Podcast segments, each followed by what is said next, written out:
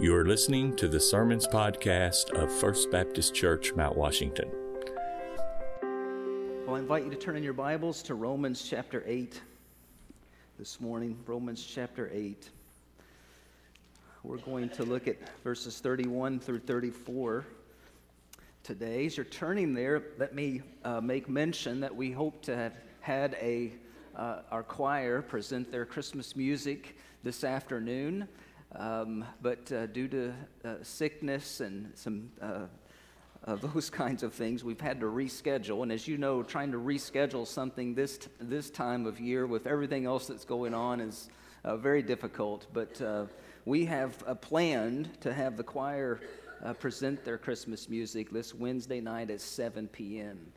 And uh, so we invite you, if you can, if you uh, invite you to come back out and, and, be a part of that. I'm very thankful to God for Jim Caslin and uh, just the goodness of God that he has uh, been in our church at this particular season, that he could step in and lead our choir and uh, for uh, in the absence of a minister of, of worship. And, and uh, speaking of that, your, your church, the church voted unanimously to call Clay Smith to be our minister of worship. And uh, so he will be here in January, and we look forward uh, to having him. But we're thankful for Jim and Ben and Will Bishop. Uh, others who have been a part of our, our, our worship ministry in, the, in this gap time. Uh, so we turn now to Romans chapter 8, verses 31 through 34. And uh, this uh, great text here before us this morning. Apostle Paul writes this What then shall we say to these things? If God is for us, who can be against us? He who did not spare his own son, but gave him up for us all, how will he not also with him graciously give us all things? Who shall bring any charge against God's elect? It is God who justifies. Who is to condemn? Christ Jesus is the one who died. More than that, who was raised, who is at the right hand of God, who is indeed is interceding for us. Just a, another prayer. Lord, again, we, we thank you. We, we, we know that what we're doing in these moments are, is so important, Lord, the gathering of your people each week in, in worship. And we know, Lord, how much we need to hear from you. Um, so we pray, Lord, that your word, by your Spirit, would speak uh, to us, Lord, what we need to hear today. For you to do that good and pleasing work in our lives of transforming us to be like Jesus. And so, Lord, may in these moments we set aside anything that might be distracting us and anything that might be causing uh, some of that mental energy to go away, that we might just be able to have ears to hear, to see the great significance of of who we are celebrating this Christmas season and all that He has done for us. And we thank you. We pray this in Jesus' name. Amen. Well, we've made uh, the comparison several times in our, our study of Romans over the past several months that, uh, in, in particular here in chapter 8, that it is like ascending this beautiful uh, mountain peak uh, we've gone from one glorious truth to another, and uh, from having now no condemnation for those in Christ in verse 1 to being indwelt by the Holy Spirit to having been adopted as sons and daughters of God in Christ, becoming heirs of God, co heirs with Jesus Christ. Uh, to a glory that Paul tells us that no suffering can compare or take away. And then we reached what seemed like and felt like a summit in verses 28, 29, and 30 last week. What an incredible text.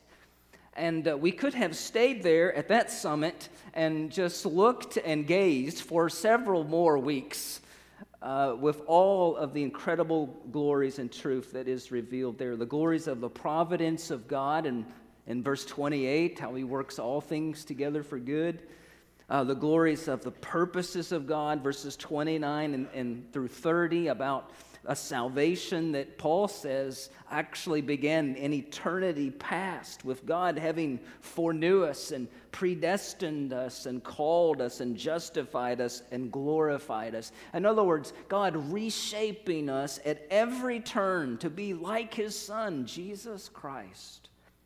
And his desire for us in all of this is to that we would know that our salvation is built on this divine foundation.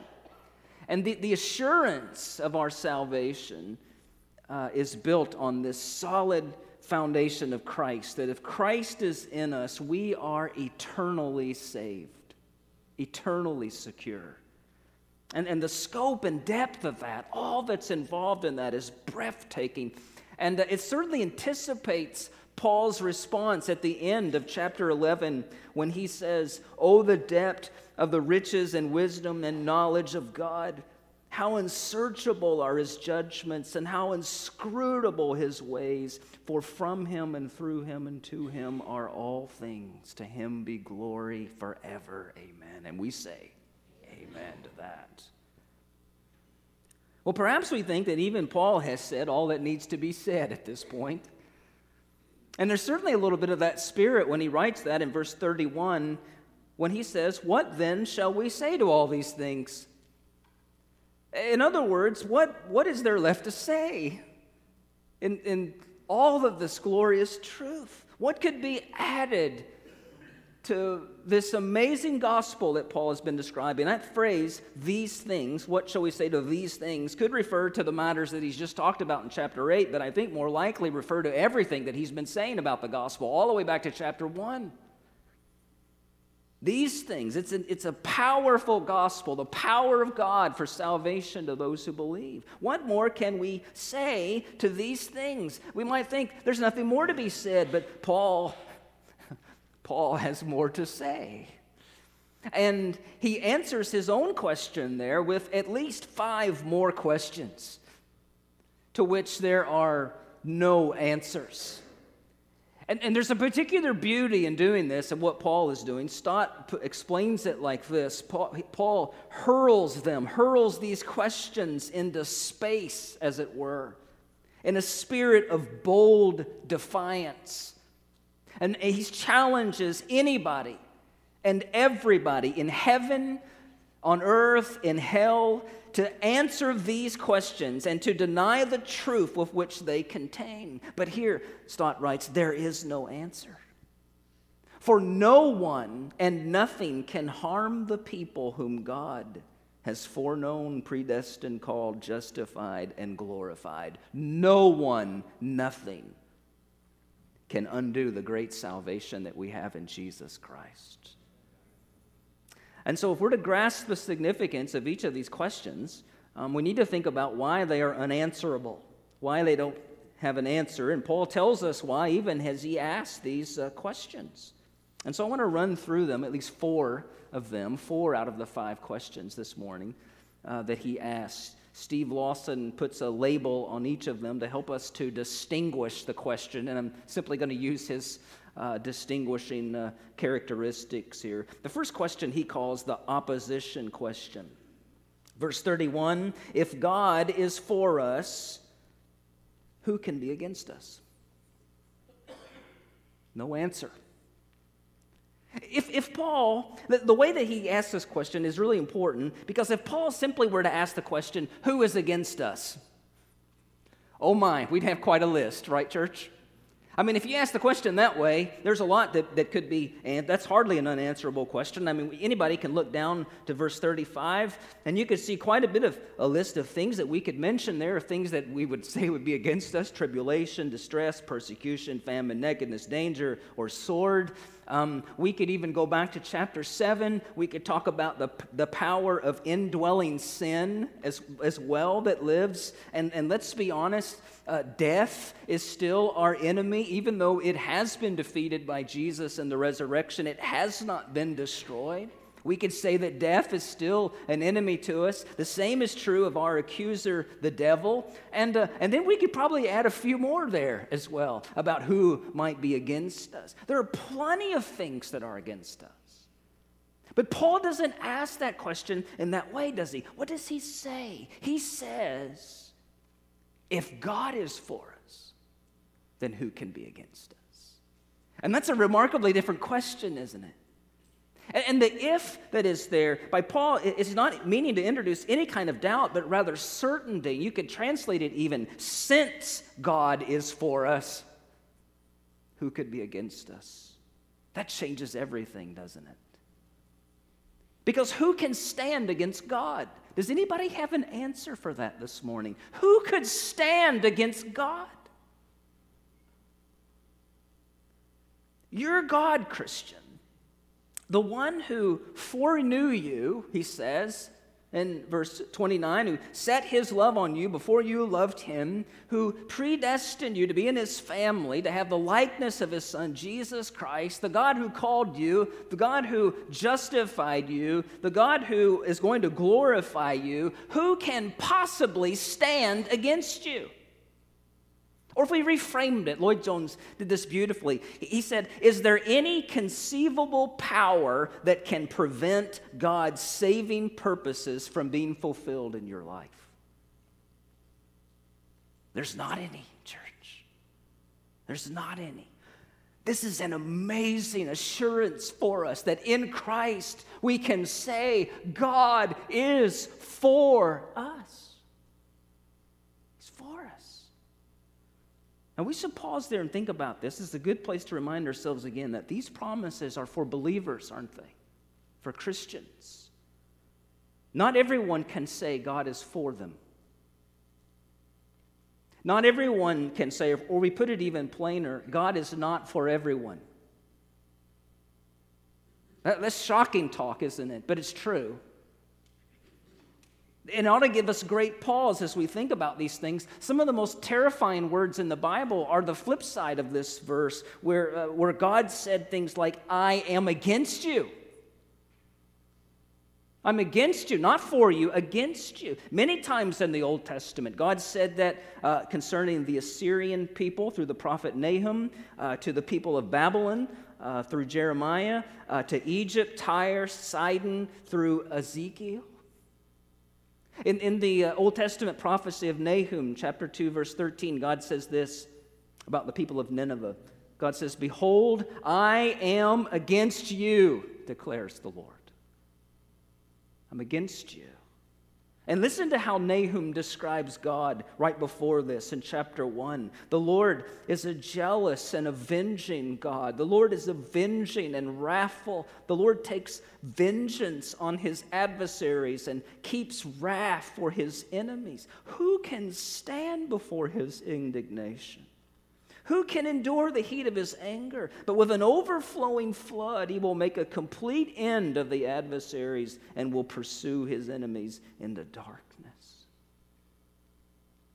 The Bible is so clear that for those who are not repenting of their sins and trusting in Jesus Christ, God is not for you, but against you. And the reason I say that today is not to be harsh. That's still terrible to say that. No, that's not the reason at all I'm saying that. I'm saying that because the scripture also calls you to believe on Jesus Christ, who is your only hope for salvation. You cannot stand against this God. You will have your moments here where you may shake your fist at Him, where you may resist, where you may think that you are your own Savior. You will not stand in His judgment. You cannot. And I say that in love, and I say that pleading with you to take refuge in Jesus Christ, His Son. He is your only hope. Only those who have can say that God is for us. What a truth, church. No power of hell, no scheme of man can ever pluck me from his hand. That's a blessed assurance that we have in Christ. Secondly, notice the provision question Verse 32 He who did not spare his own son, but gave him for us all, gave him up for us all, how will he not also with him graciously give us all things? Now, once again, Paul could have simply said, Will, will God not graciously give us all things? And, and, and, if he said it that way, we might hedge a little bit and say, well, you know, I don't know. I mean, ev- everything. We probably think of several things that we need, and, and maybe even start to wonder whether God really will give us and supply all of these things to us. I mean, He's given us a lot to be for sure about that, but all things? I mean, if we just said it that way. But notice again how Paul asked this question and why it's unanswerable because he points us to the cross of Jesus Christ.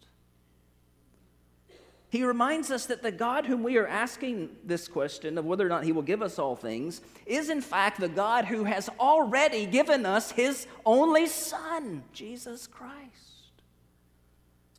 And if God did that for us, sending his son to die in our place, is there anything else that we could think of that God would withhold for, from us that would be for our good?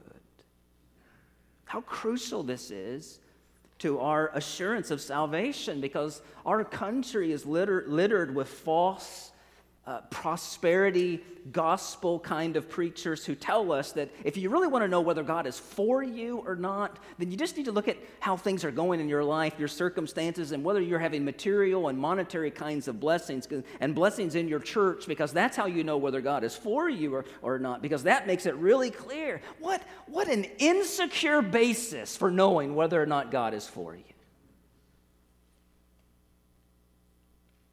Because what do you do when things begin to fall apart in your life? And they will. What do you do when things stop going well? What do you do when trials come? Because they will. When living your faith gets hard and when your health begins to fail, how are you ever going to be sure that God is for you, that He'll graciously give you all that you need? Here's what you do, church you go to the cross.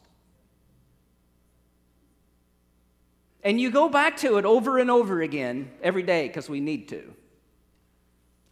He who did not spare his own son, but gave him up for us all, how will he not also with him graciously give us all things? What a wonderful truth.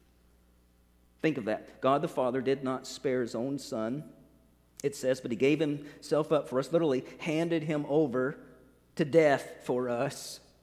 He delivered him over. The God who didn't even spare his own son, he says. He did this for us, gave him over for us. How's he not going to provide for you? We sing this truth to ourselves sometimes and wish we could have worked a lot more songs in today and, and maybe even this one, but, but we sing this. And when I think that God, his son, not sparing, the very word here, right? Send him to die. I scarce can take it in. But on my cross, on, on the cross, my, my burden gladly bearing, he bled and died to take away my sin. And then you sit down and take a nap, right? No, then sings my soul. What causes my soul to sing? Because things are going well in my life? No. Because I feel good about things? No. What causes my soul to sing? It's thinking about what He has done for me. Since God has continued and done all of this for us, will He not continue to provide for us? That's Paul's statement. That's what Paul is saying. Will He not make good on all of His promises to us if He's already given us His, his Son? Will, will He not give us strength to overcome temptation? Will, will He not uh, be with us in the dark and uncertain places in life? Will He ever leave us or forsake us? Will He not comfort us in our losses? Will He not be with us in the hour of death and the death of our loved ones? Will not God meet all of our needs according to His riches in Christ Jesus? He absolutely will. John Stott put it so well the cross proves God's generosity. He will graciously give us all things. The third unanswerable question is uh, what we might just call the prosecution question, verse 33. Who shall bring any charge against God's elect? It is God who justifies. This question and the next one kind of imagines us to be in a court of law, and uh, Paul is asking whether is there someone who might exist somewhere to accuse us. And if we stop reading there again and we think, is there anybody to accuse us? Well, of course, we would think there's all kinds of things that accuse us. Our own consciences accuse us, don't they? Doesn't your conscience accuse you. You're not good enough to be called a Christian. Uh, uh, look, you just blew it again. How could you possibly think you're among God's elect, the way you live your life, and how short you fall? And then there are, there are human adversaries that, uh, that are in our past that love to, to criticize, right, and uh, to charge us. And, and, and then uh, on top of that, there is the devil, whom Revelation 12:10 calls the accuser of the brother, brothers. And the devil never ceases to bring charges against us. I mean, and we hear his whispers. You hear them, don't you? What do you mean God is for you? He's not for you. Have you looked at your life? Look at what a terrible sinner you are. What do you mean? Nobody, is there anybody that can bring a, a charge against you? You say that you're forgiven. How will you ever stand in the judgment? And on and on, he shoots his arrows of doubt. There is an interesting scene in the, the prophecy of Zechariah in the Old Testament. And uh, the high priest at that time was Joshua, not to be confused of Joshua in the book of Joshua, but just the high priest in this time of Zechariah named Joshua. And he has a vision, and uh, he's standing in the temple preparing to pre- present the sacrifice on behalf of all of God's people. And uh, as he's in this vision, standing there, Satan is also there, and he is accusing the high priest Joshua. And Joshua is pictured as dressed in these filthy, here's the high priest of God, and he's pictured as dressed in these filthy clothes, symbolizing his own sinfulness. Here's a man that's getting ready to go in and offer sacrifices for the sins of all God's people. Satan is there pointing to him and saying, Look, you think you're going in to do that? Look at how, look at your sin. And the devil is arguing that Joshua is unfit for his office because he's a sinner. It just so happens in the vision, though, there is someone else there with Joshua. He is the angel of the Lord. Zechariah chapter 3, verse 2 The Lord said to Satan, The Lord rebuke you, O Satan. The Lord, who has chosen Jerusalem, rebuke you. Is not this, is not Joshua, a brand plucked from the fire? And in that moment, we're told that his filthy clothes are removed, and he's given these pure vestments, these rich garments, symbolizing that his sins indeed have been cleansed, that atonement has been made, and it's been made through the work of God, the work of Jesus Christ, God's Son. Who could accuse Joshua now? Who could charge him now? Beloved, the same thing has happened to those of you who are in Christ. We are literally like branches that have been plucked from the fires of judgment. We deserve to be in there, and God, in His grace, has plucked us out at the last moment by the grace of God. This God who foreknew us and predestined us and called us, this same God also justified us. He declared us righteous in Christ. And if the highest court of the universe has declared you righteous in Christ, who is there left to accuse you today? You see, it's an unanswerable question. Not one person said anything, right? It's unanswerable. There's no one. Oh, they'll try. They'll try, and the, the devil will try, but they'll be like arrows bouncing off of a shield. Listen to Isaiah 50. He who vindicates me is near. Who will contend with me? Let us stand up together. Who is my adversary? Let him come near to me. Behold, the Lord God helps me. Who will declare me guilty? There is no one that can if you are in Jesus Christ.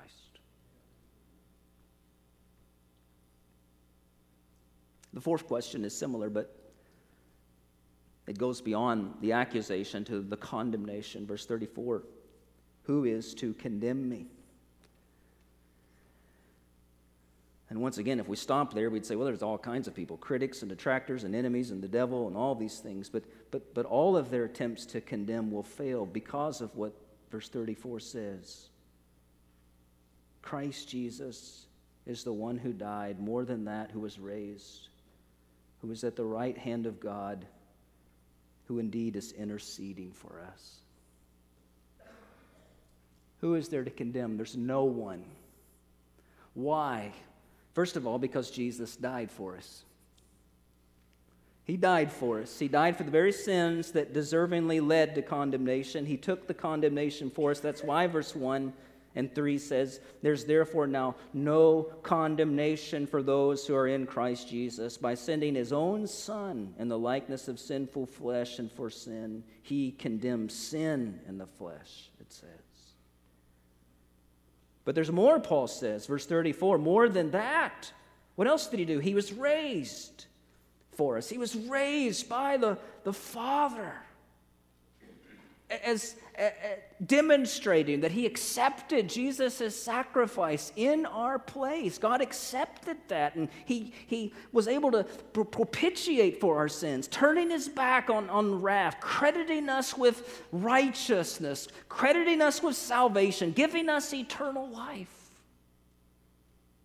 More than that, there's something else, he says. Thirdly, Jesus is at the right hand of God, who is indeed interceding for us. What a picture.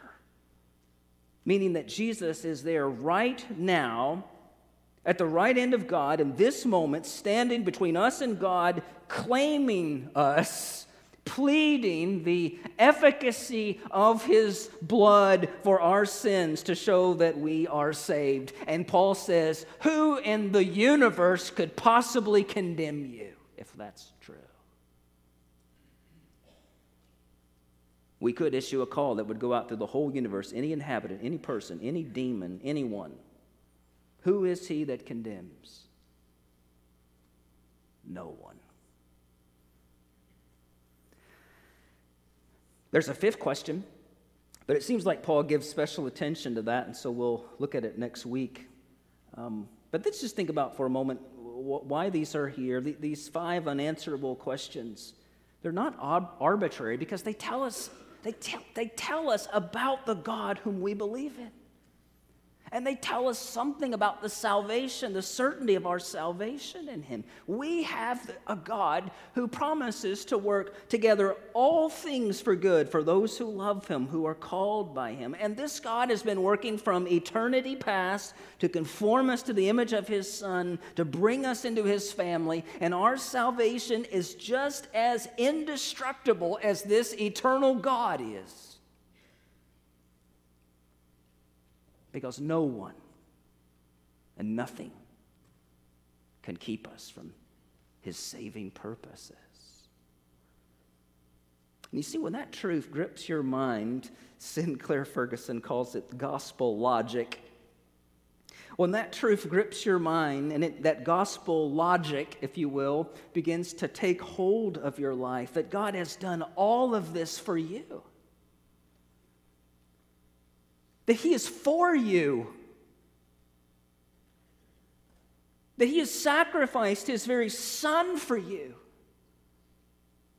that He has justified you and declared you righteous from this time forth and forevermore, like branches plucked from the fires of His judgment, that there is no one who can condemn you before God. Next week, no one and nothing that can separate you from His love that begins to take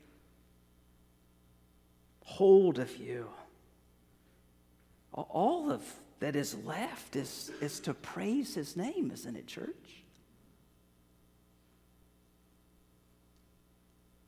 and you think, this may be an odd Christmas sermon today, Pastor. I don't know. it's really not that odd if you think about it, because th- this is, again, the reason why we're rejoicing this Christmas season. Amen. It's not because of some kind of cheap sentimentalism. It's not because, well, everything's all decorated up and it's so pretty and it makes me feel really good inside. And I like all of it and, and enjoy all those things. It's not, it's, it's not just the beautiful sounding music and all of those things. It's not that we're here to look at our own experiences and talk about how well things are all going in our lives and how great we're doing in our spiritual walks and all of these different things. We're not here to rely on our emotions, which are constantly changing. We're not even here to rely or to celebrate the strength or the size of our faith. We are here and we sing and worship at Christmas time because of the object of our faith, the greatness of Jesus Christ, and all that He has done for us. And when it comes right down to it, we're, we're thinking, I, I, can't, I, I can't think of anything to thank myself for. That's exactly right. It's all of God. His rock solid, indestructible, saving, purposes and promises for our lives, and how this fuels our longing for Him and our living for Him. Then sings my soul, it says, my Savior God to thee. How great thou art! How great thou art! Oh Lord, help us to see it.